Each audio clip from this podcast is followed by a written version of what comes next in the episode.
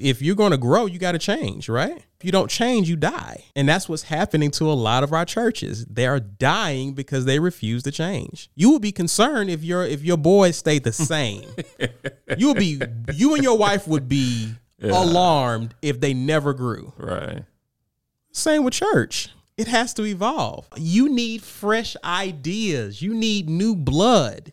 You need people who can identify with the new world that's ever changing around us. Does that happen at church? No.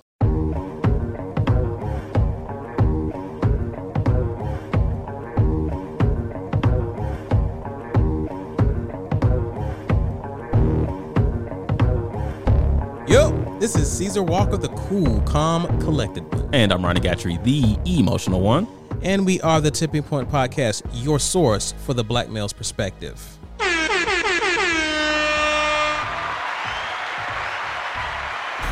Walker!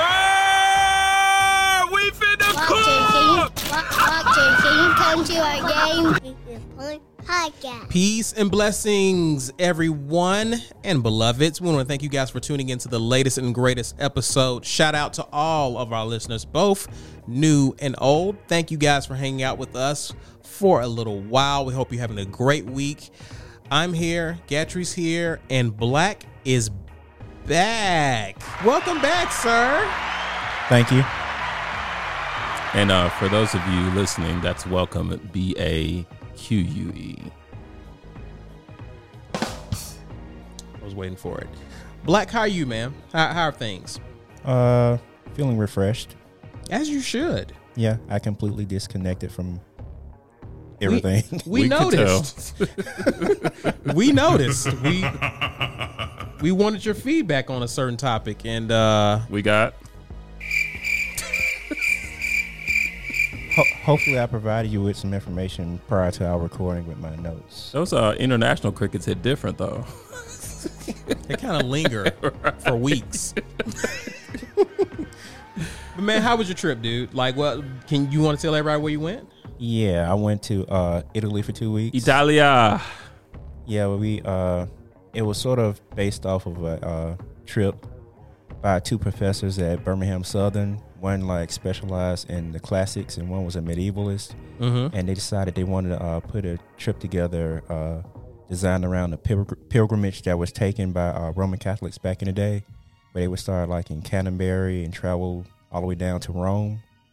So we picked up the route in Florence and hit some cities like uh, Siena, San Giovanni, Orvieto, then finally ended up in Rome. Goodness gracious. So Nice. I saw a lot of churches and uh, Coliseums.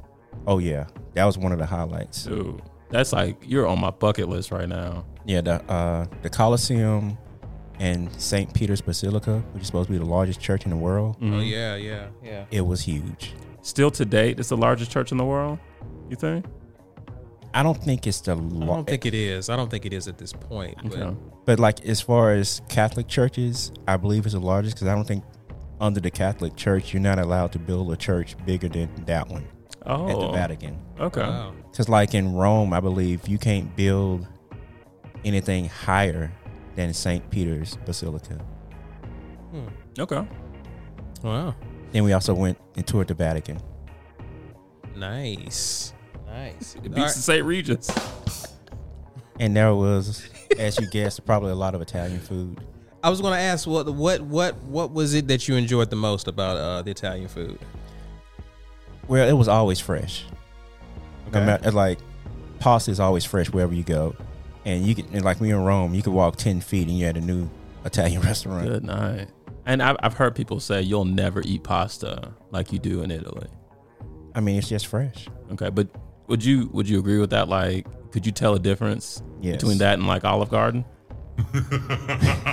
Yeah, I, I kind of had a joke while Was I it- was there. That's it. You can tell the difference between anything and Olive Garden, but Yeah, the only difference is that at least with Olive Garden, you get unlimited breadsticks. They don't do that. In. Do you get bread at all? Oh yeah, you get oh bread. yeah, I, I would imagine. They bake Okay. bread there. Good night. Okay. And it's funny. Uh, for two weeks, see, I'm not a wine drinker. I was going to ask you about that too. That was going to be my follow up question. Did did you warm up to wine? I tried to, but it didn't work. Couldn't do it. No, Hot and it was take. like it was wine with lunch and dinner. hot take. Black people don't do wine collectively. I mean, I tried. Okay, I didn't know that. I mean, I you know I don't drink, but Uh, But still, you know, you know, black wine connoisseurs. I know a lot of women say they drink wine. Black, Black women. a lot, a lot, a lot. Walker, Women are black. but a lot though, a lot though across the collective. I've heard it enough to where I know that that's a thing with with with Blaque women. Is it a movement though? I don't know. My point exactly. Continue on black. If it was a movement and people were doing it, you know about it. You know many- we drink how- that how many- Hpnotiq. Do you drink it? Oh, dude, I keep a bottle of Hpnotiq in the fridge. keep How many people it takes to start a movement? black. I can't. I don't know.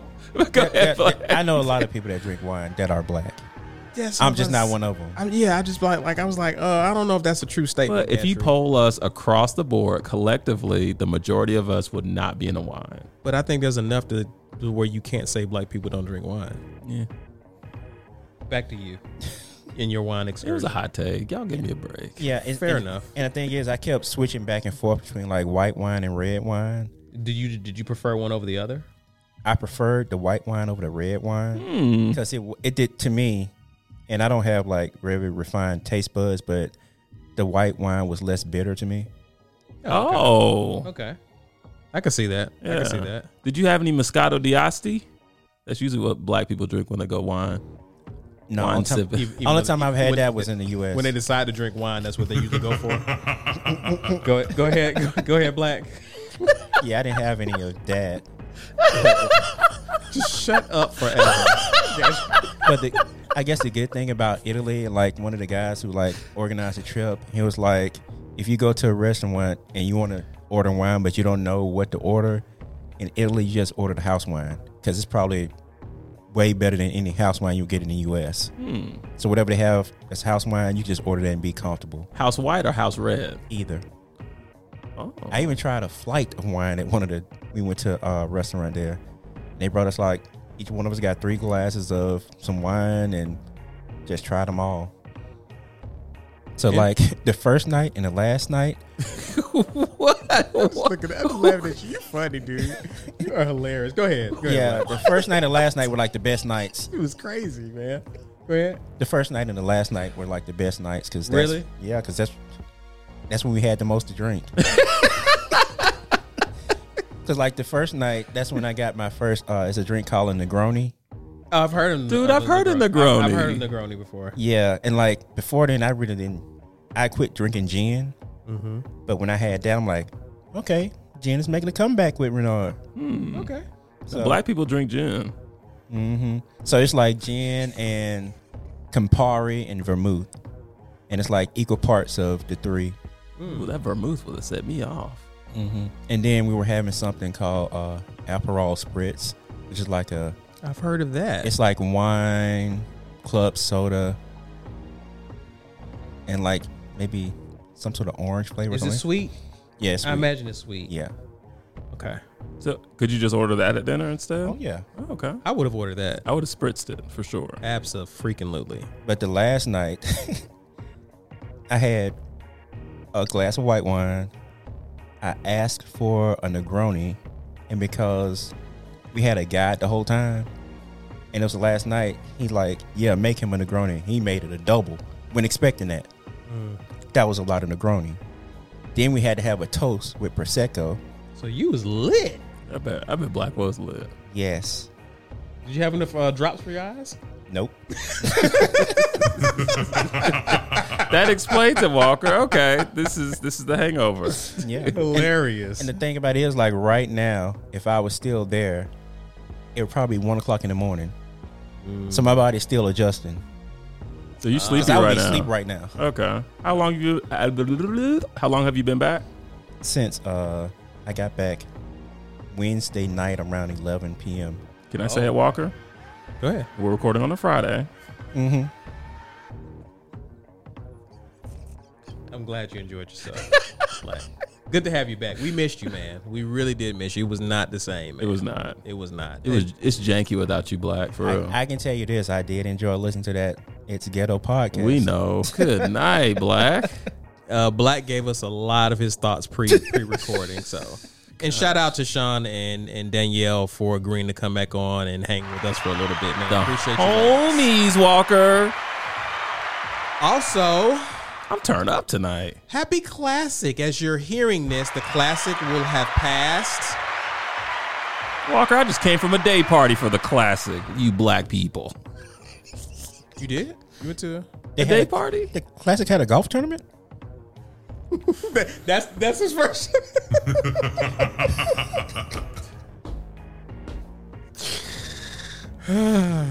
he took we be clubbing to a whole nother level. Did huh? y'all know the day parties are in? Did y'all know that? What? Day parties? Did y'all know that was a thing? Yes. Okay. I I hadn't been out here. You haven't been out. No lies told. Did you enjoy yourself? Yeah, dude. I mean, I was uncomfortable, but I, I was all right. I can imagine. Oh, goodness. These kids and their loud music. Why you didn't record yourself? Never. Don't answer that. Continue the on, answer's- please. The answer's obvious. Happy classic indeed. Uh, Blaque, will you be participating in any festivities this weekend? Usually, you try to do something. Oh, I'm going to the game and probably staying up until I guess the post game concert. Who's who's supposed to be performing? You know. Our very own DJ D Nice. He is correct. Walker, you gotta go. You gotta go for the culture. I can't. you have to. I actually I can't. I can't. Walker, you have to go. That does I know y'all have played on this, but you have to go. No, you should go. oh, really? Yeah, I should be. You're You right. You're right. I should. No, you both- need to go. Well, both, he's going. Both of y'all should go. Now I'm already informed. I cannot believe you Negroes. I can't believe y'all to this day. well, hey, you brought some awareness. Now I know who he is, and he's nice. Yeah, after your friends clowned you for not knowing who he was. Hey, do you know who Baby Yoda is, though? I can't believe y'all said Baby Yoda. It was the biggest cultural moment. You black. It's just the thing. You questioned my blackness once upon a time. Boy, have the tables turned. Man, you see, Blaque went quiet over. So you are you are going to the game, and is the weather? Is it supposed to be raining during the game? I know it's supposed to be overcast. I'm not sure about the rain.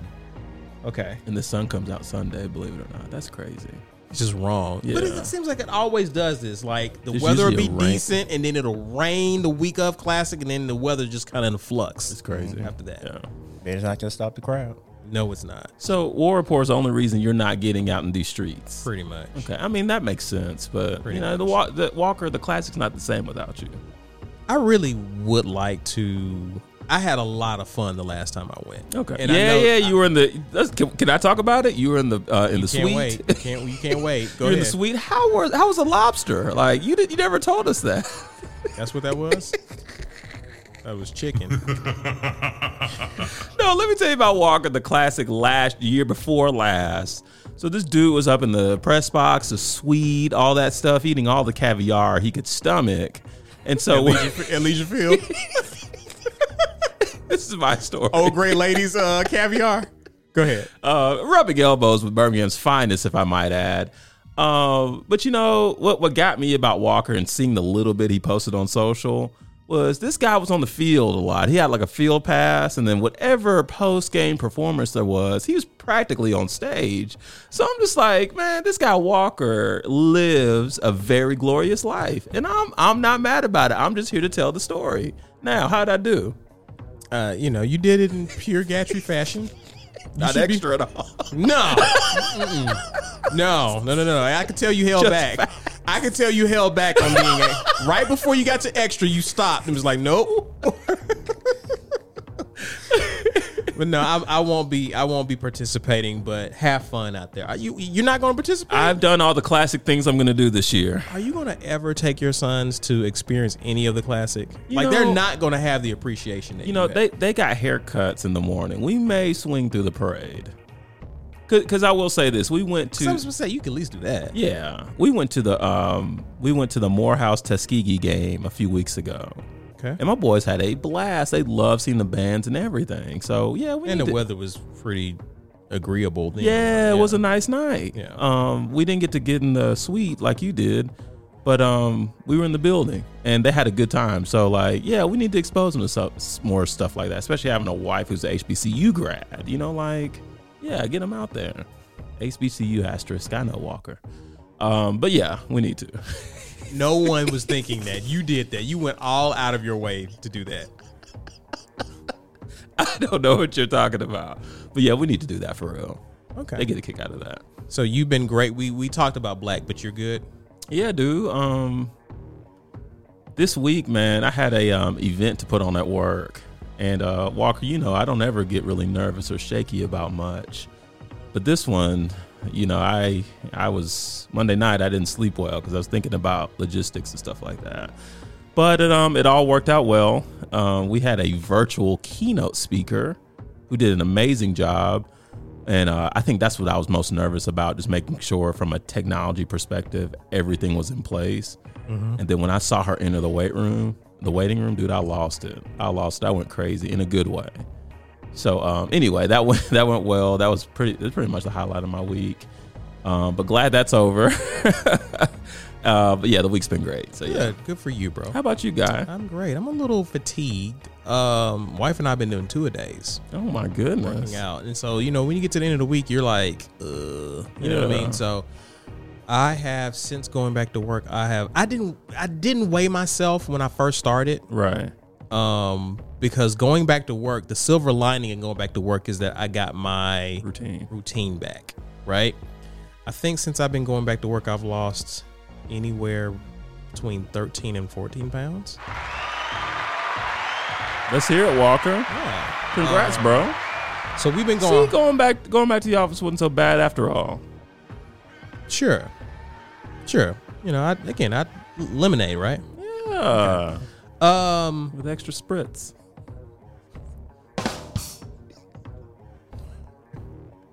so Let's go, Walk. You ready? I know. I can tell. I can tell. I can tell. But no, that's that's been like I'm I'm excited about that because I can wear like a lot of my clothes again. okay. You know what I mean? So Yeah. that's that's well I'm starting to because Right. dude, like I I didn't look like my wife says like now when you gain weight, it's weird because you're more proportioned. Like you gain it in different ways now. So you don't mm-hmm. look like I had gained I've I've ballooned in the past and you can see it all in my face. Yeah. But it wasn't as much in my face. It was in it was just it was weird. Right. It was like it, it was distributed evenly, but I could still I was still overweight. So now it's like now that I'm losing and I you know I'm starting to feel better, you know what I mean? Clothes are starting to like hang off of me and stuff like that. So I'm like this is this is what's up. So bad, in time for the fall I can like wear my layers and stuff like that. So Yeah. yeah, that was that was the big thing with that. So I'm I'm excited about that. Um Let me ask you this in terms of clothes. Congrats on the weight loss. thanks. Dude, are you doing these hats? Uh talking about the fedoras? Yeah. Are you are you on that wave? You are. How do you do that with dreads? I mean, you can pull your hair back. Oh, okay. You don't have to, you know, wear it like as it. You can like pull it back to where things you can sit things on your head. Oh, okay. Yeah. Okay. So yeah, like now now that my hair's gotten long enough, I can tie it and do different stuff to it. Something I could never relate to. Well, you know, that's What? not your calling. It's not your ministry. I was about to say, how do you how do It's you put your- ice cream on that? Gatrey would have figured out a way. no, I'm lemonade. No, you would have put no, you would you would have put that in a blender with some lemons. okay. Uh, I don't know why I asked you about the hats, but yeah. Yeah. No, I, I actually have like Oh. four. Are, are any of them cams? Can't no. You didn't cop a cam hat? No, I don't have a cam hat. No, it's a black owned business that I do support though. Can, can I leave? You promise? so let's get into it, man. Okay. Let's, let's go ahead and talk. So I sent you guys now that now that Blaque is back. I sent you guys a uh, our our group chat is now back in business. I sent you guys a video clip of a video from the Jude Jude Three project. Um, they're kind of like a faith faith based type of channel where they they have like real conversations with people about different topics and what have you. And this particular video was about why I left. In other words, why I left the church. Did you did you get a chance to watch it, Blaque? No, I didn't. Okay. Really? That's why you didn't respond to it. Okay. So I was I was wondering if it was going to hit a core. I felt like you would have really you, like both of y'all would have related to it really well. I thought it was fascinating. I watched it twice. Different, these different responses, and basically, you had a lady who was facilitating a discussion, and they kind of went around. Apparently, this was a much longer conversation, obviously, but the clip they showed just dealt with the reasons the people had left church.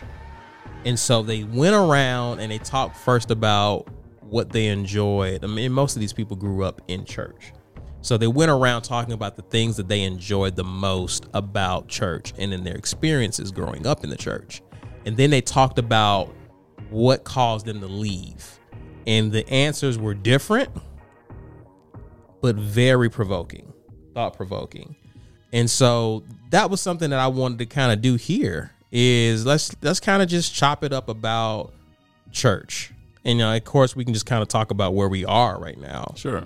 Um but I can start with you. Okay. Um are you currently No. okay?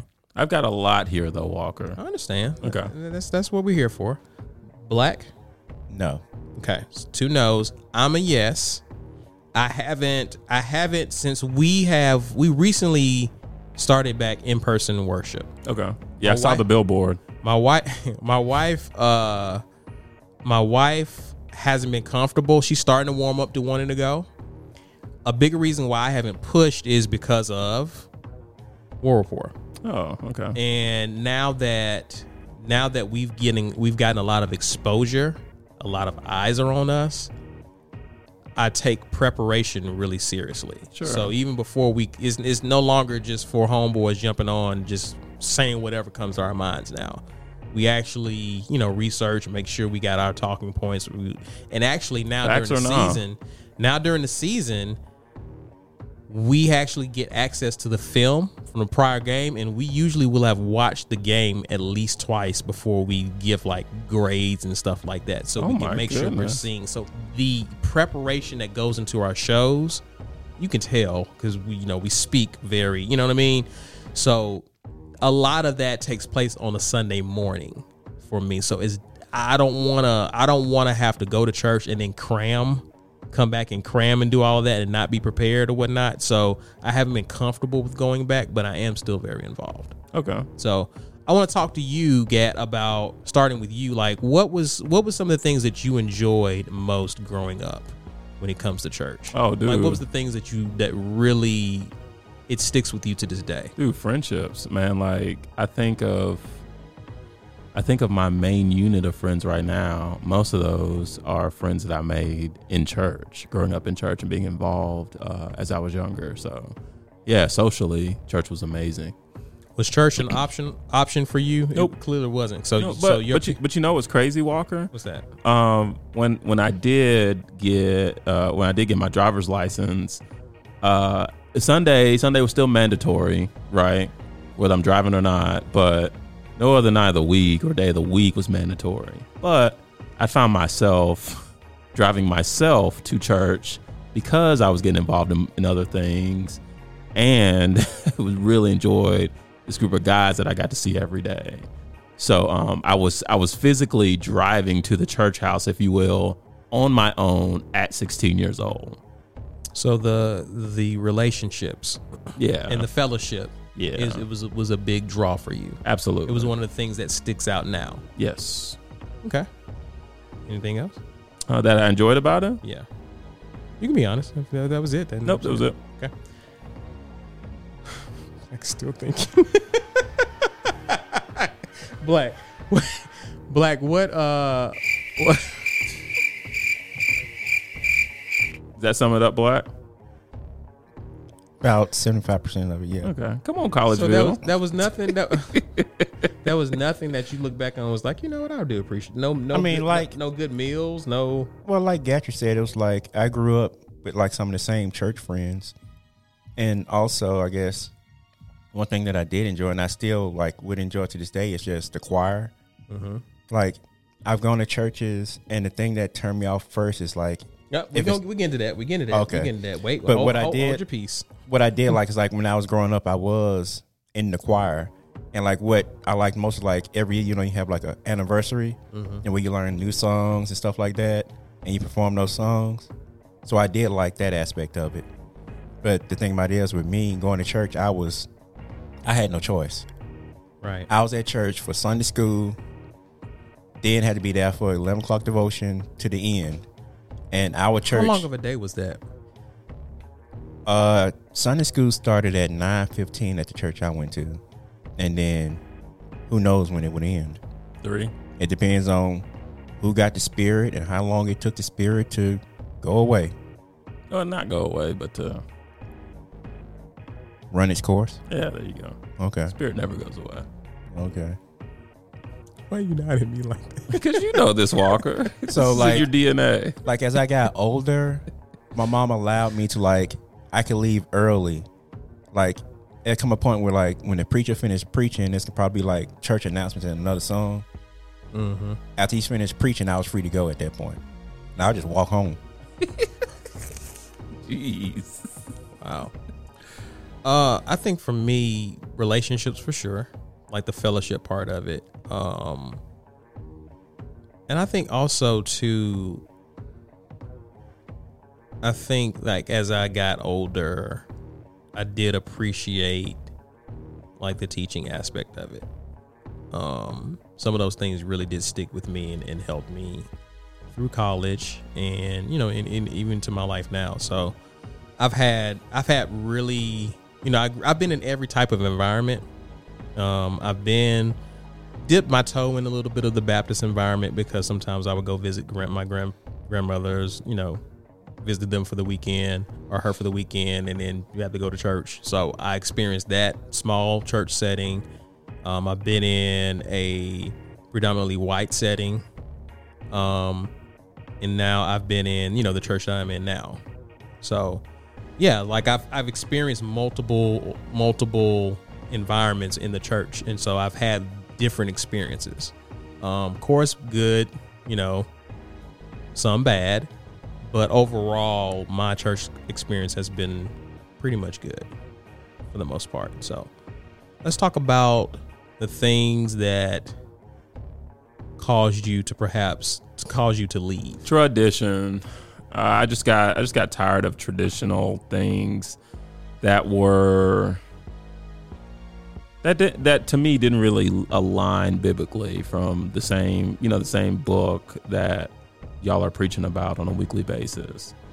And I will say this: uh, I don't know if this was her intent, but I know when my, in my high school years we had a youth minister there uh, she she's probably one of the most influential people in my life, even to this day, even though I haven't talked to her in a long time.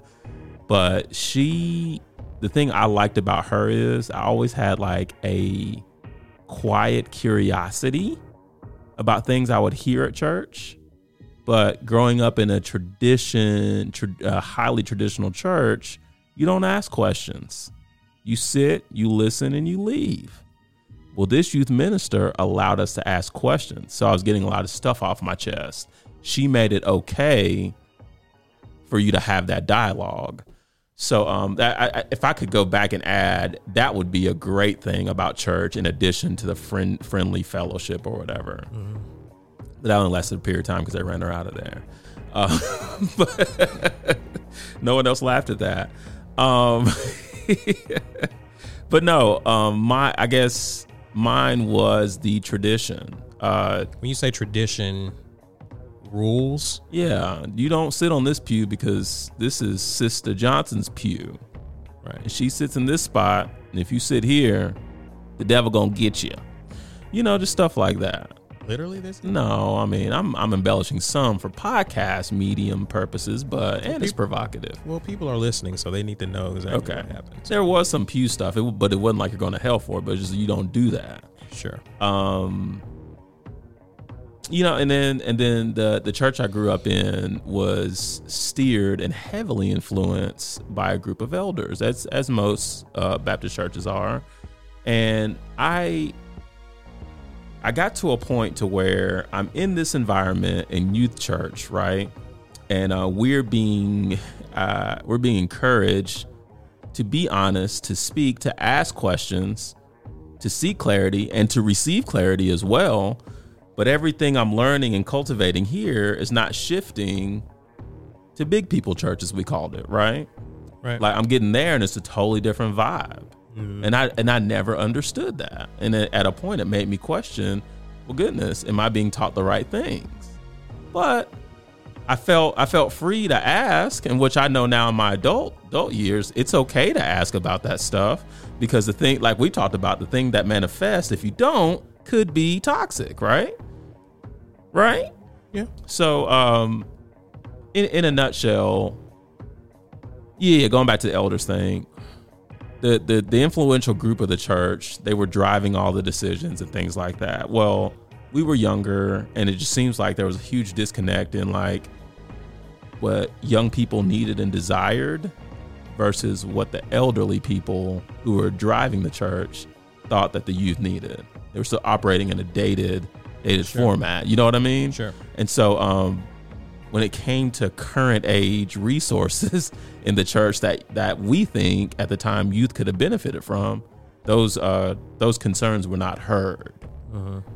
So that made me feel away. Um, but then you know, just just growing. I, I don't know if I should get to this part yet. I'm, I'm going to stop here. Am I good? Because I'm really about to like. You're We're, not. I mean, the conversation. you're walking me up to the high to the high dive, Walker Okay. and you're walking me up one step at a time, right? And my heart wants to just dive off this thing, but I you've you've been on the high dive before, so I'll follow your lead one step at a time. I didn't say anything. I mean, I know, but you're going question for question, and I know this is calculated, and I want to play by the rules. Like, drove you? like, what drove you Well, out of the church? I can think of two things. The first one is that uh, with church in my household, so like my dad didn't go to church. My mom went to church every Sunday. And every Sunday she was at church, we were at church. So, so I hate to stop you here, but how did that work with your dad not going, but your mom making y'all go? We didn't question it. Okay, interesting. Interesting. We just knew that dad wasn't going to be at church. Hmm. But we had to be at church from Sunday school through 11 o'clock worship. And one of the things is like, there was never an off day. right. if it was Sunday, we were at church. And a lot of times there weren't a lot of kids our age like at Sunday school. And then they would show up around eleven o'clock, but still that wasn't consistent. The only thing that was consistent was that me and my sister were there. Hmm. And then I guess the second point kind of related to that is that over time our church got older and there weren't a lot of people our age coming in. right. So it just be like a lot of old people and a few young people, and we just had to sit there through it. Right. There was not no youth section Right. because it was a smaller church.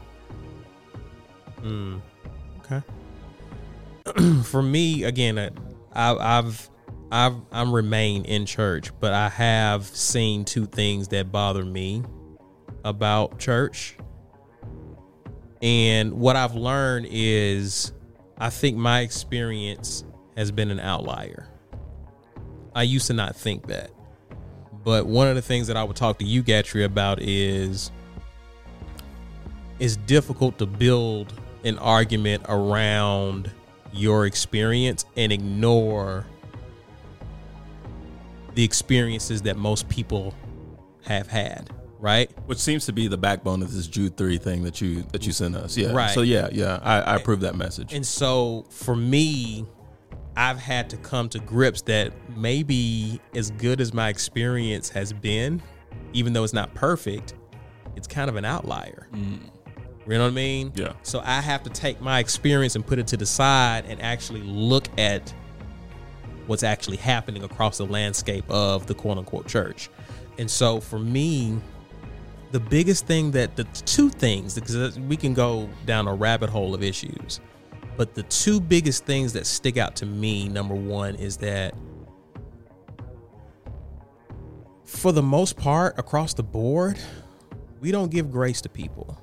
We don't give people grace to make mistakes. And because if if the name of the game is to grow up spiritually, then that implies that no one has arrived, which means mistakes will be made, flaws will be exposed, shortcomings will be revealed, and there has to be grace. And I think from prior generations, it's it's always been interpreted that if we give grace, it's perceived as condoning certain behaviors or sins that you don't agree with. And that's not true. You know what I mean? You can show grace. I mean, it's all about separating the sin from the person, right? You don't condone the behavior, but you you see the value in that in that person. And so you're going to handle them with care even though you don't approve of what's their lifestyle or whatever choices they're making, right? All right. I think the church, one of the reasons that the, the church has not collectively learned that lesson.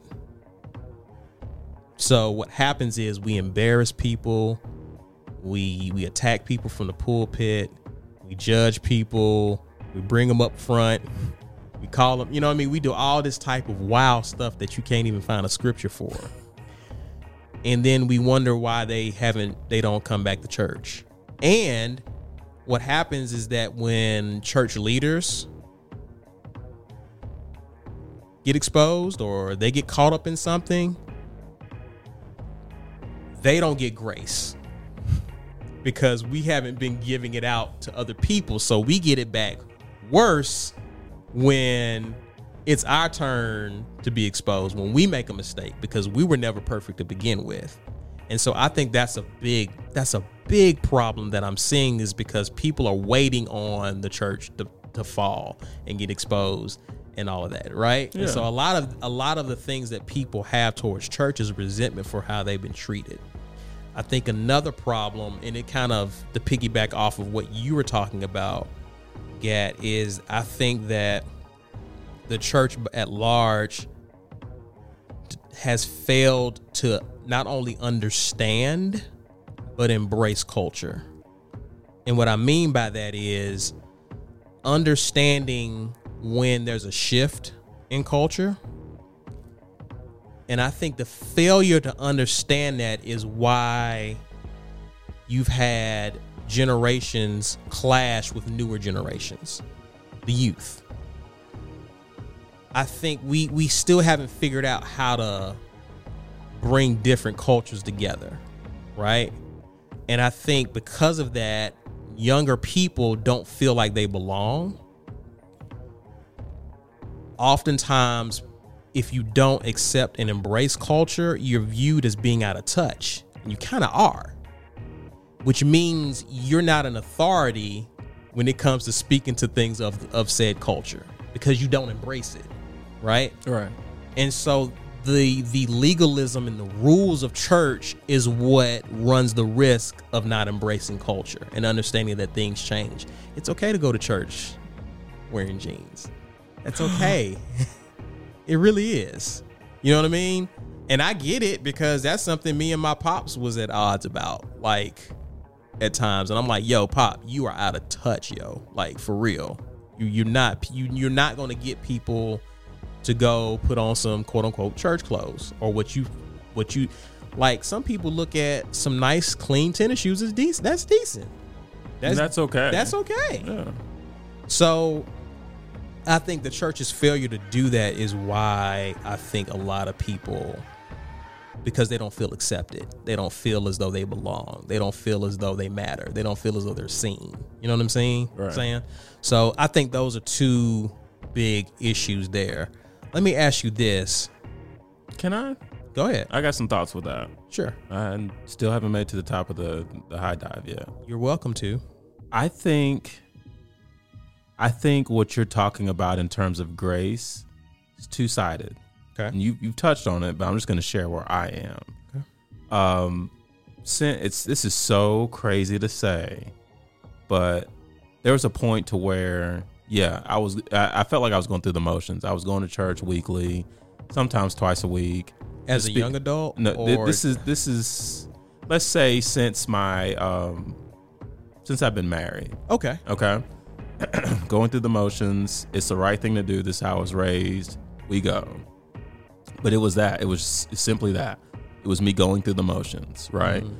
And it was so, gosh, I don't want to say bad, but it was, I was so like in that mode that I found myself really getting fed from other resources. Like, Like Church of the Highlands was a big one okay. and it was crazy because around this time church of the highlands was putting a lot of their content online. So my routine was yeah sunday let's let's get up let's go to church. Um, let's do what we do at church and let's do what we normally do after church and then great. And then usually monday at lunch i would log on and i would hear about hear about hear the sermon at church of the highlands the the, the prior day. And i felt guilty about that. But but like in terms of the way they were presenting the word, I was getting a lot from that. Um, so that that has changed, and then uh, and that just got to a point to where I was like, I can't keep going through the motions. Like this is not this is not productive. Yeah. So I started jumping around, start jumping around at different churches in the city. I remember You know, we had this conversation Yeah, about just this. getting different things from different churches, and it was it was okay. And of course, you know, my wife continued to go to the other church, and you know, it's just just something we did. And you know, to quote her, it's like, well, at least you're going to church, you know. So, but um, I was getting different things from different churches, but I wasn't. And this goes back to tr- tradition. I didn't have an active membership at any said any of those said churches right? So if you if you subscribe to that active membership uh, thing, it was still at the church I grew up in. Um, but during that during that period of time, as I was jumping around, I just I remember having this spiritual reckoning, and in this reckoning, I had to come to grips with the fact that I know I needed to be in church, and I still believe that to this day. I still believe that. Um, but the other part of it was I I understand I, I began to really understand that church is really run by people who have issues just like me. Which goes back to your point. Sure. And so that's when that's when I felt like I was starting to really uncover this grace thing that you were talking about before. And I'm like, well, man, and I, and I did a gut check. Was I placing unrealistic expectations on humans just like me? And I was. and that that doesn't that that that that doesn't just go for the church I grew up in. That even goes for the churches I was bouncing around from. Sure. You know what I mean? Like I was putting them on this, you know, more than human type tier, and I had to realize that's not that's not what you do. Like that that's that's not fair to them. Right. you know, so Right. um, that's something that's something that oddly enough since I've been removed, totally removed from church, really since you know since COVID hit, because I haven't really returned back since COVID to any church. Have you been doing anything online? Yeah, yeah, still been doing stuff online, even leaving But it. you still engaged? yeah, yeah. Our, our routine now is my, my wife physically goes to church, sure. but since there's no since there's no way for nowhere for our boys to go, and church attendance is still limited, I have the boys with me. We'll do a devotional. Okay. You know, we'll we'll still get that in because I still believe there's value in that Sure. right? So, um, but no, but no, during this period of time, it's just been so clear to me that A, I need church, and B, I gotta I gotta change my approach to church. I gotta realize that these folks are just like me. And I think that's so crazy to admit because while I was going through the motions or while I was in the in the midst of it, I could not see that. So Uh, you said you felt bad when you were. Like, Oh my goodness! Why, yeah. why, why, why'd 'Cause you, know, you know how it goes in the Baptist church, Walker, in the Southern Black Baptist Church. You don't cheat on your church, Walker. You don't cheat on them. You don't go and get the word from anywhere else. You come to this church house, you get your word, and you go home. You don't go anywhere else. I'm I'm saying it with the with with jest and comedic value, but the, but you know how that you know how that goes, Walker. It's uh, and it's it's tradition thing. It's it's it's uh, what word am I looking for, Walker? I mean, you said it. I mean, it, it's it's it's kind of yeah. They kind of guilt you. They kind of guilt Yeah. you. Um, they kind of they, they they put the guilt on you. Oh my goodness! I remember coming back. I remember coming back to the church to attend uh, some event that was uh, that a friend of mine was associated with, and this was during the period of time I was kind of jumping around. And man, dude, like I wasn't even thinking about these folks. Man, when I re-entered, dude, I got hit with everything. I was like, "Well, thanks for the love," you know, like man. But uh anyway, yeah, yeah. So so that that was my thing. Like I felt like since I had heard that a lot growing up, it was like I, I remember being at my desk looking over my shoulder and having having like having the having the site brought up on another screen and just being terrified. Like, what if somebody from my church sees me getting this message from this other church At work, at work? That's that's how you work, mental. you work with church members. No. Well, one. but it's just like I just didn't want to deal with that. And I was like, man, th- I shouldn't be this frightened by this. But Walker, the thing that the I guess the effect of it, what I what happened after that, how I was like more, I guess, more motivated to spend more time in the word, more motivated to share the gospel. Like it was a great time for me. And at least what I was ingesting at my home church, I wasn't be, I wasn't feeling that led. And I, I'm not blaming anybody for that. It could have been my own shortcomings. Um, well, you know, I, I, I would, I would ask, I would ask you and Blaque is, can a church be the end all be all? Like, can it be all things to, uh, to, to the people who attend? No, no. I think some people make it that way. Go on. I mean, it seems like most people, like not most, but the most diehard church people, it's like church is everything to them. Like, like with Gatrey, you know that you need therapy. You go to a therapist, Preach. but the church is some people's therapy. Like that's how they cope with things by mm-hmm. going to church, getting that that spiritual renewal they get each week instead of like going to like a therapist. But like if they have issues, I feel like some people use the church to not really deal with issues in a like a healthy way. You're right. That's that's one of the guys on the video I was talking about. Yeah, Oh really? yeah, Yeah. Okay. Yeah, You sure you didn't watch you, it? You missed a great video, by the way. Oh well, Uh, I saw but no, church and it was like, eh, I'm just kidding. Yeah, not really. But it's like, but it's like some people like church is their everything, and I'm like, and I was gonna ask Walker this, like, what do you feel? And it's maybe coming up later, but what do you feel is like, like a healthy, healthy portion of church in like in your life? Like, how much church you think is healthy for you, and how much would be too much?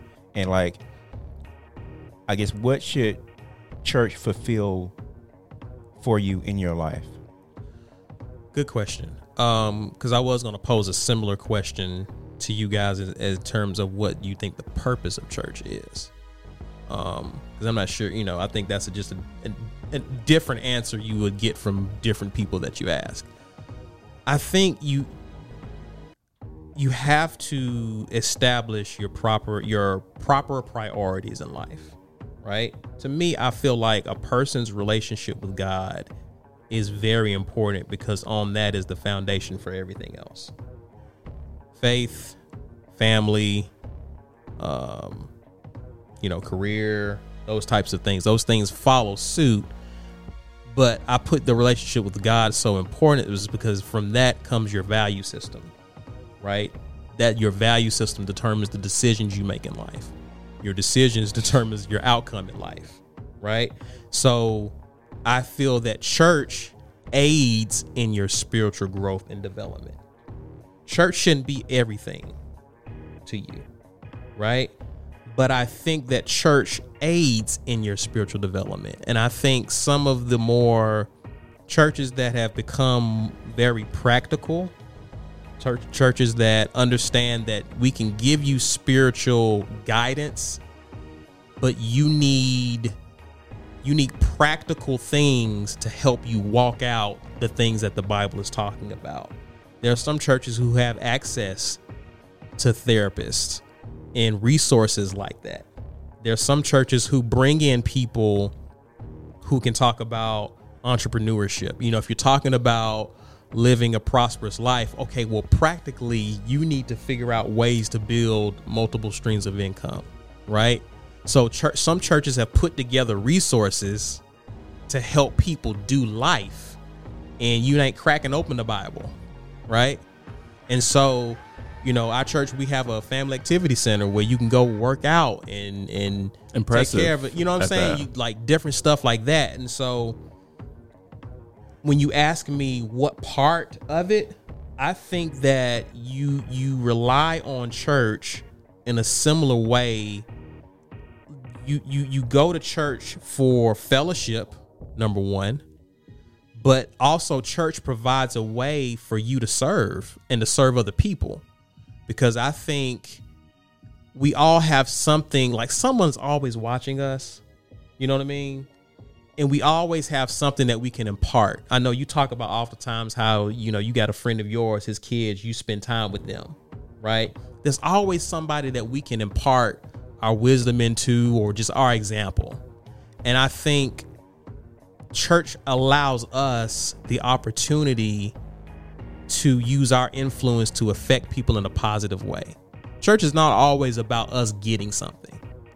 And I think that's another part of the spiritual growth development part is that I get to what someone has done for me, I get to do that for someone else. So I do think church is important in that because it's something fulfilling that comes from making a difference in somebody's life. Like it's a whole new it hits a whole lot differently. And then I think too when you go to church, you you go there to get a recharge but you also get guidance on how to tra- transform your your the rest of your week, right? You should at least leave church with at least one thing that you can put into practice that make the quality of your life better, right? And so that's why I look at churches. Church is an aid in your de- your spiritual development. You spend more church time away from church than you do in church, so it has to act as a guide for that. And so I, I think I think when you talk about church, I don't think church comes before family. I don't think church comes before you. You know what I mean? Unless you have a calling that requires more of you to to serve. You know what I mean? But I think that church aids you in these areas. It aids you in your walk with God, which is number one. And I think from that, if if you really are balanced, comes everything else family, wife, children, job. Everything begins to fall in place as you slowly begin to apply these principles that you're learning on a week by week basis. The question is, are you doing that? Are you trying to do that? That makes sense. Yeah. Oh yeah. So that that would be that would be my answer to that question. I, I, I think that church is important because it helps you to maintain the first priority. But I, I think that where church church religion and tradition has gone wrong is that they have put that that out of they've made church they've put church ahead of certain things that they, sh- they shouldn't have and i think that's where they've gotten in trouble So like church should just be a piece of the pie, not the whole pie. it's not the whole pie because you should be doing something throughout the week on your own you can't you can't live off of church that's why when people leave church they leave god altogether because they have reduced their walk with god to just going to church right it's way more to it than that But do you do you agree that we are the church though? Like the church is Sure. the church is bigger than just a facility. yeah Okay. yeah And I think it goes back to what you were talking about in terms of getting a chance to impart your wisdom on other people. that kind of stuff, those kind of opportunities exist outside of the physical church. I agree. Right. Okay. Agree. I just think that for those who don't know what that looks like, Oh yeah, church will start as a great starting point for you. right. You know what I mean? And as and and to me, I feel like that's a great opportunity to put your hands to service and work that benefits God's kingdom. Sure. Right? And from there, if you're paying attention, God will open your eyes to opportunities elsewhere. That's a fact. Because many of us are called not to just be in the church, but go outside of the church and expand. Right. You know what I mean? Mm-hmm. But I, I just think that we don't, we never get that far because of what you mentioned, tradition, and and we don't even think about what what can I do to help, what can I do to improve this. And again, you mentioned it. Sometimes you're just driven out because of this friction between new and old generations that want things to stay the same. Right. So I just think anything that stays the same dies. Oof. That's just true. Like if, if you're going to grow, you got to change, right? So if you don't change, you die. And that's what's happening to a lot of our churches. They are dying because they refuse to change. No evolution. None. None. You would be concerned if your if your boys stayed the same. you would be you and your wife would be Yeah. alarmed if they never grew. Right. Same with church. It has to evolve. Your leadership has to change. Sometimes you have to step down as a leader, not because you're in trouble, not because something's wrong. You need fresh ideas. You need new blood. You need people who can identify with the new world that's ever changing around us. Does that happen at church? No. No. Them people hang on to those positions till they die. like Supreme Court justices. Yeah, absolutely. That's a great example. Am I right? You're not wrong. You're just being you're just being so honest about it. I mean, what we let's have talk. Let's talk about it. Now you want to take a dive? I want to be I want to be a Southern Baptist right now. God is good.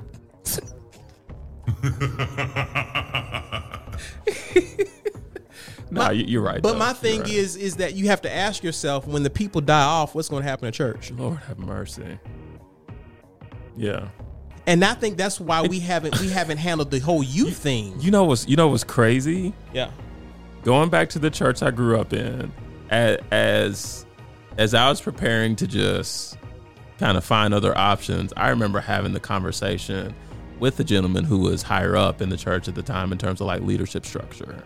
And um, he understood my concerns and my frustrations. And he said the very thing you said. He said, man, some of these folks are just gonna have to die out before anything really changes. That shouldn't be. And, and, dude, that was a gut punch to me. That like, be. but I mean, he, he was right. I didn't disagree with him, but it's just like, well, Yeah.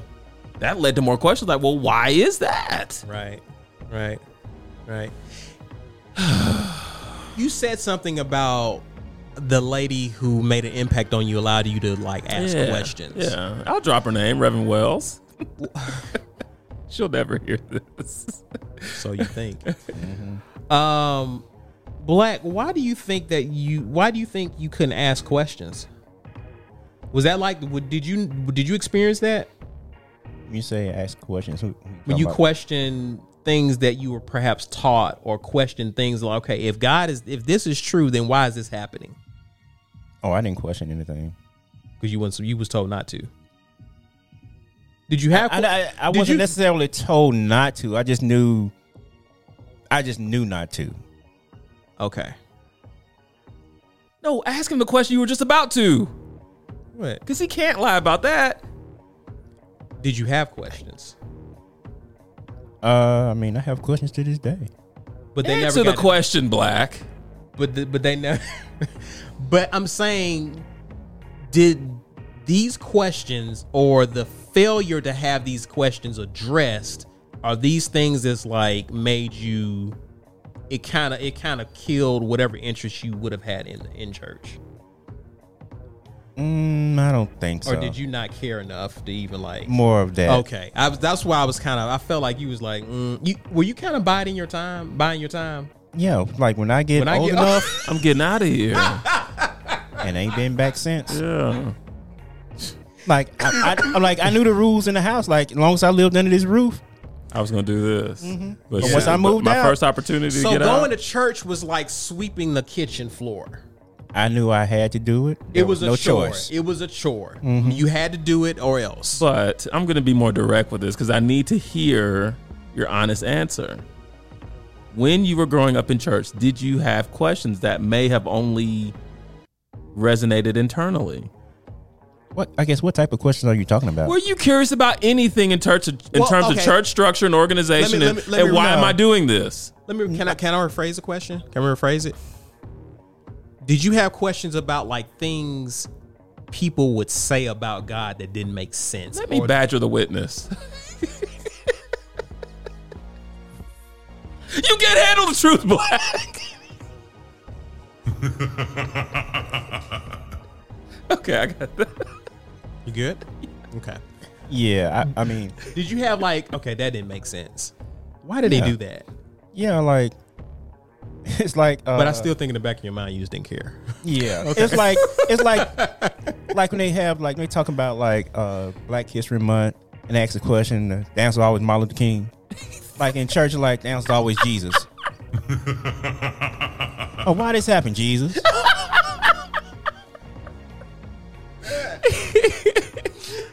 That's hilarious. Yeah, but he's not lying. He's though. not lying. But eh, okay, so in other words, okay, classic example: you lose a loved one. Okay, Big Mama. Big Mama was in church every Sunday, and then they said the Lord took her. So you would wonder, why would the Lord of all the you got drug dealers, you have murderers, robbers, all these types of people? Why is the Lord picking on my grandmama who was in church every Sunday? Like are these que- like are these valid, Valid questions? questions. Uh, I think so. If you ask a person in church, just give me, give me, give me an idea of what kind of response you would get back. Me? Just in general. if Don't you- question God. That's a good one. Does that sound about right? Yeah, the Lord just called her home. It was her time. Who are you to question? God makes no mistakes. Ooh, I'm getting more of them, Walker. You're, you're bad. Let me cook. Keep, going. You That's all I got. badgering yourself. no, you're on it. Do you think? Do you think these were just things we said because we didn't really know? One hundred percent. Is it okay for us to not know the answer? One hundred percent. Why do you think we don't say that? Why do you think we just say, I don't know why your mother is gone, your I- grandmother is gone? I think there's a fear that comes with that. of Of, I- I'm taking it from a vantage point of if it's me and I'm in this traditional traditional church and I have an a, an opportunity to impart some wisdom to somebody younger asking me these questions. Okay, so mm-hmm. we set the stage. In my mind, I'm like, man, if I give him the real, it could steer him away from church. And everything about church is good. Church is everything. God is good all the time. But if I'm real with him, he may not believe that. So I think there's a fear there. sure. Does that make any sense? I don't be sure, but I don't think the solution. I don't think that's the solution. well, no, I'm not saying that. Yeah. I'm, I'm just. I, I know you're not. I know you're not. But I'm just saying, like, I, I totally agree with what you're saying. It's a fear. I don't want to let them. I don't want to let them down in this moment. Right, and that may not be the reason. That's just, that's just my thought. Yeah. But if you were to take that thought and expound upon it, you'll get Blaque, Hmm. who over time just generates this, not resentment, but this resistance. Like, I, this is not for me. Yeah, because I'm somebody who's inquis. Help. Go ahead. Go ahead. No, you keep keep going. I'm somebody who's inquisitive. I should be able to be inquisitive about this, yeah. and it, it shouldn't be a problem. Was church a prison for you? Mm. It's okay. I was- no, I mean- no, no, no, no, no. Was In, it- the, in the in the in the I guess in the way paro- that I was par- I was there against my will. You got paroled at 18. I was there against my will. Okay. If I had a choice, I wouldn't have been there. It was a prison for you. And that's a lot of people who feel that way. Right. What what could it have taken Blaque to change your opinion on church? Mm, I guess I don't know how to how would have ended, but if I was given the option to go to church, like let me choose to want to be there instead of making me be there. Possibly. I don't know if it would have changed anything, but like from time to time, like, hey, do you want to take this Sunday off? Hmm. Can I? I think there is value there. And even as a parent, I'm saying this only because YG, for at least the past year, has expressed his desire to confirm Catholic. Right? Mm-hmm. We send him to a Catholic school. That's why. Right. They're doing what they're supposed to do. Right. Well, you got to go to school. You got to go to school. You got you have Yeah, to. You don't have to go to Catholic school. You don't have to go to Catholic school. But what I hear with Blaque, I can see in my own son. Because that's not something we forced on him to a degree. Because we don't we don't teach like we don't teach Catholicism in our house. But for for my now eight year old son to come to come to us repeatedly, routinely, consistently, and give us reasons why, I think that's the way it's supposed to be. But now one could argue, do they get there if you do, if you give them the option to go to church or if they don't go to church? I don't know. But you have a different situation. He's actually going to a religious school. Right. Yeah, Every he's going to day. mass. So every he's week. been indoctrinated Yeah. daily. okay. Yeah. It's a little different there. Oh, okay. Well, It's a little different. I I just, I just, I, I think previous generations never, you know, they previous generations, generally speaking, did not encourage dialogue with their children. right. It was what I say, and is what it goes. You don't question me. And we've talked brother. about the And so- ramifications of that. Whether it's church, Sex, veg- vegetables, sex, whatever, you just you, sex. you have a story you want to You tell can't me? keep something off your chest, man. No, Yeah, we've you- you talked get- about this. We've t- I just wanted to make sure they're one of the ones you're counting up over there. What did they say about sex that made you just to just stay away, away from it? Yeah. Okay. Sex is bad. Sex is bad.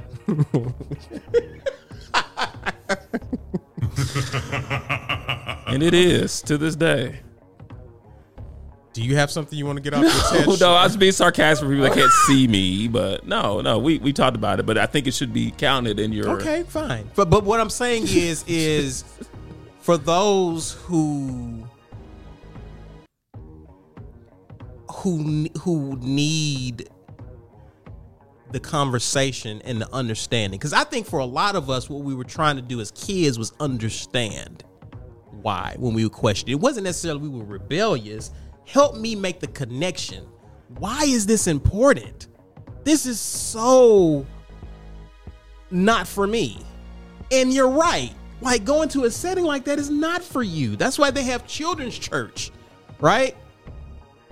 If you got the means for it. But um, what I'm saying is, is that there's a reason why you have children's church. There's a reason why you have teen church. There's a reason why you have young adult stuff. There's a reason why you have, you know what I mean? Because you have something that fits each each age range that's relatable, something that they can get from it, something that they enjoy, right? But when you just cram kids into a traditional setting where they just got to sit there, Whereas one size fits all. yeah, it's, It's like, like, take, it's like taking your young kids and put them in a college class. it's like help them understand why they need to be there. Because they're right. They shouldn't be there.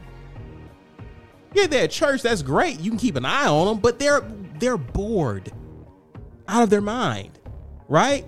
So I think that's that if you can if you can put create an environment in terms of church where kids can go and get something from it and then you nurture that throughout the week at home, you help kids understand that the importance of church. You help them see that hey, this is this is something that's for me, right? And I think that's where a lot of tradition has gone wrong. They just trying to uphold what they saw somebody do who came before them, and they got blind spots all over the place. And what happens is, to Blaque's point, they get of age, they gone. Even if you got children's church, teen church, and all of that. You know what I mean? Because again, your spiritual life isn't all in church. You have to facilitate that throughout the week as well as a parent. To where when they get of age, they still have a desire for that. You know what I mean? Oh yeah. If you just reduce it to just you going to church and church sucked, basically, then that's just going to be their understanding of church. Regardless of whether there's different churches they can try out. No, I'm done. I made a decision years ago. I'm done with this.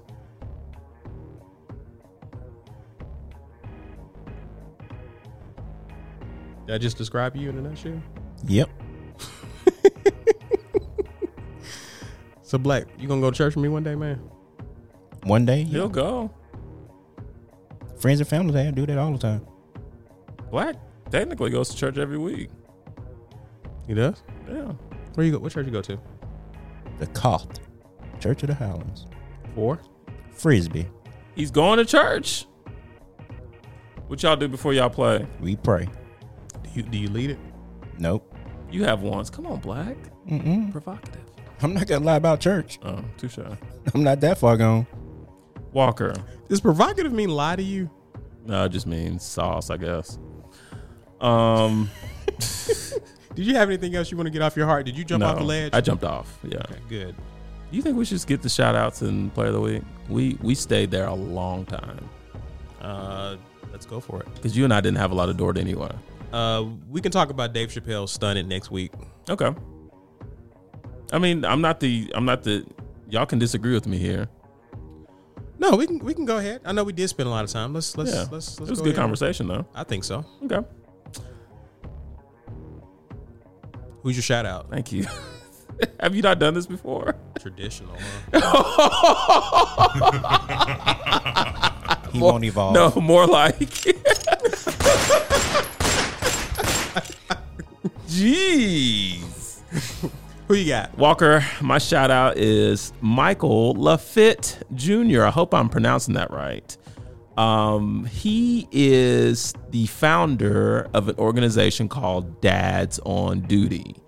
So, uh, to give you a little bit of backstory, Walker, uh, around the time that uh, school got back in uh, in Shreveport, Louisiana, there was a particular high school by the name of Southwood that saw several fights. Uh, I mean, just like riots essentially over a three day span of time. Uh, this stuff made the news. There were arrests, there were suspensions. Some kids even got expelled, right? Just these, and you know, I saw some online too, but just some ugly, ugly brawls, right?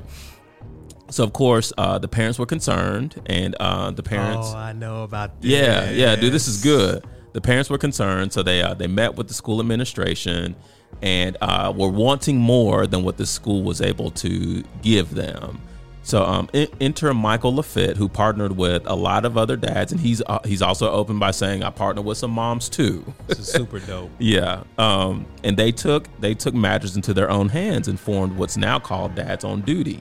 So essentially, what this is, Walker, is uh, Michael Lafitte, and I think the first week they started, they had a total of six, including him.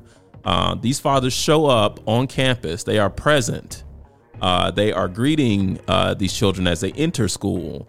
They are in the hallways, you know, uh, making sure students are in class. And if they're not in class, they're demanding explanations. Uh, one of the things I like about Dads on Duty Walker is they inject an element of comfort by way of humor. So uh, they'll they're, they're known for telling dad jokes that only they laugh at. I need to be in this, uh, but it drives the kids crazy, according to Michael Lafitte, and um, it has over time. I guess up until now, it has garnered a sense of safety and protection. Uh, they interviewed a few students at Southwood, and one of the uniting factors of all these interviews was these children know that they can depend on these men to show up in numbers up to 40 now at this one school, uh, show up in numbers, giving encouragement, holding them accountable, and doing it in a lighthearted manner. Um, yeah, they're, they're up to 40. I think I said that before. But um, Michael Lafitte, dude, uh, as a dad, y'all know y'all know this tugs at my heartstrings. You know I'm crazy about being a dad. But um, as a as a father, I know this is very valuable to me. Uh, should I be doing this at my own son's school I don't know, but um, I I'm down for this cause, and uh, Michael, I think this is ultra dope.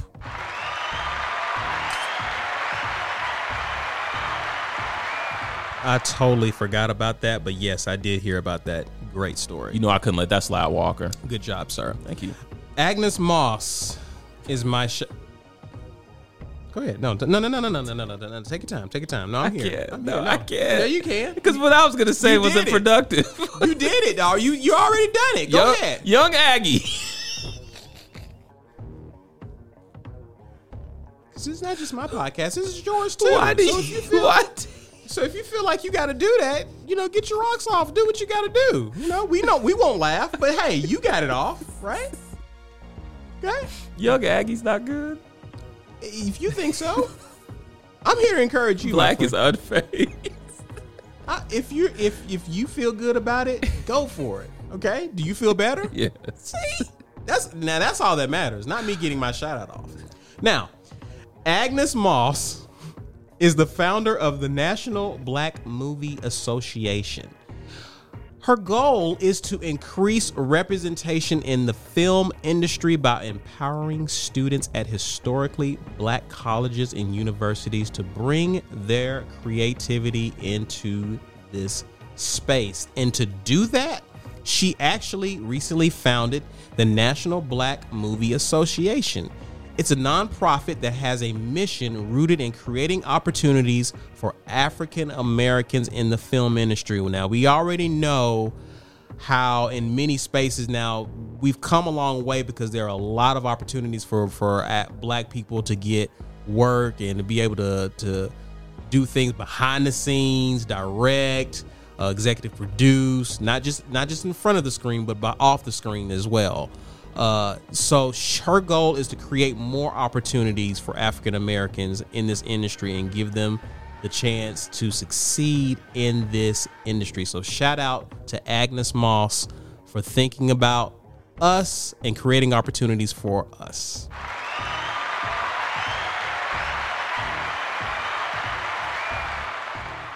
Somebody had to play themselves, man. Yes, Walker. This one's quick, but it's good. Uh, this woman does not have a name, Mm-hmm. but I'm going to take you to Coronado, California, Okay. place I visited before. Beautiful, beautiful part of the U.S. But we're not here to talk about that. Um. So Walker, you know, we talked about uh, when we when we had our first recording in this new space. You asked a question like, "Have you ever been removed from your home?" Sure. Can you imagine what it feels like to be removed from your home? Right. You couldn't say that. I couldn't. I, could, I didn't have the words. Okay, but this young lady here, uh, I think, has felt that. Um, I want to give her a name, Walker. We'll, we'll call her. We can't call her Agnes. Even though you want to. we'll call her uh, Gretchen. Okay. So uh, Gretchen uh, spent a period of time jumping from house to house, lease to lease, things like that, because uh, her employment history wasn't the best. She had a hard time securing stable work consist- consistently.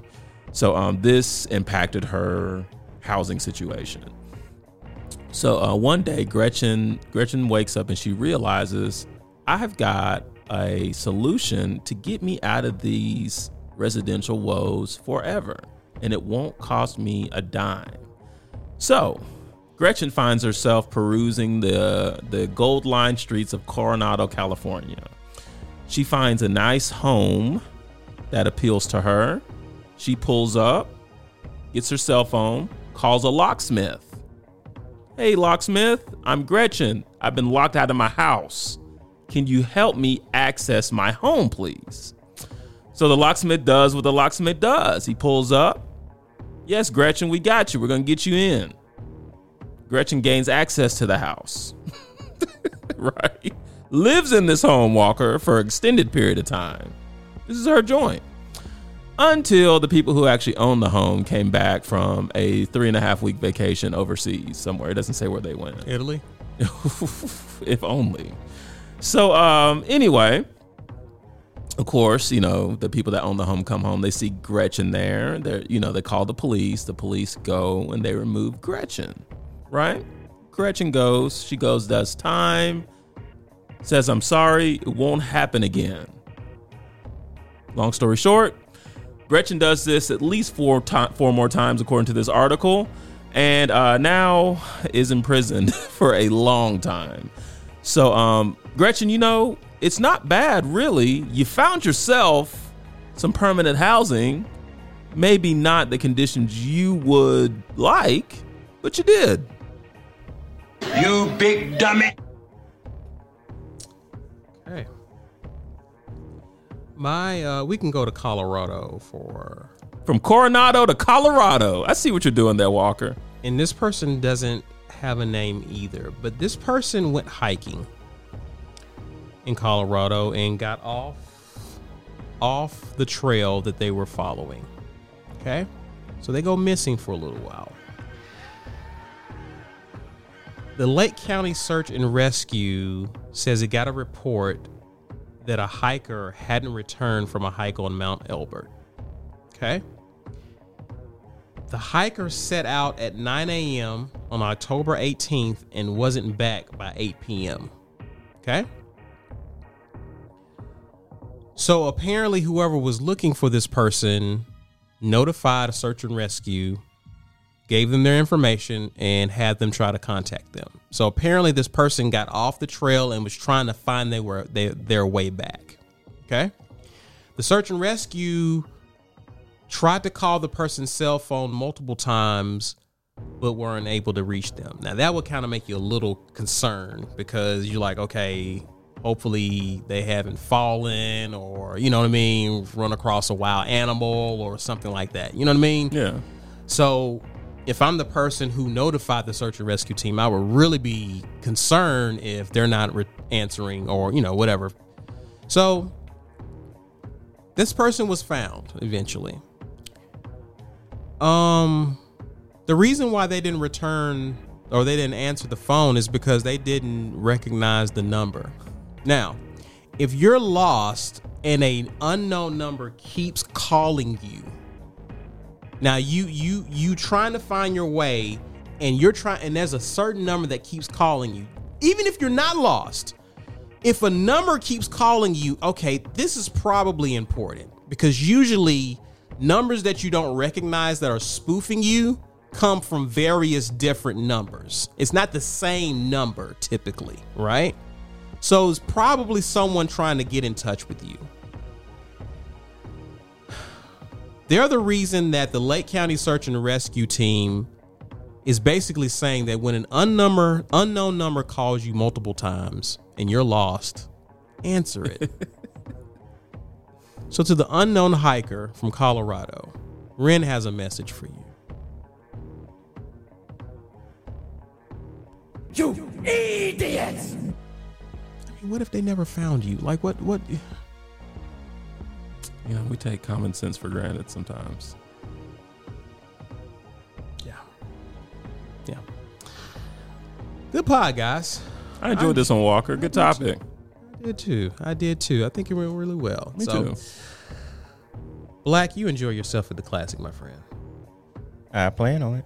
Good deal. Man, I please. was gonna He was ask you over there dozing off. I was going to ask you a question too. Do you know you do you keep up with the band?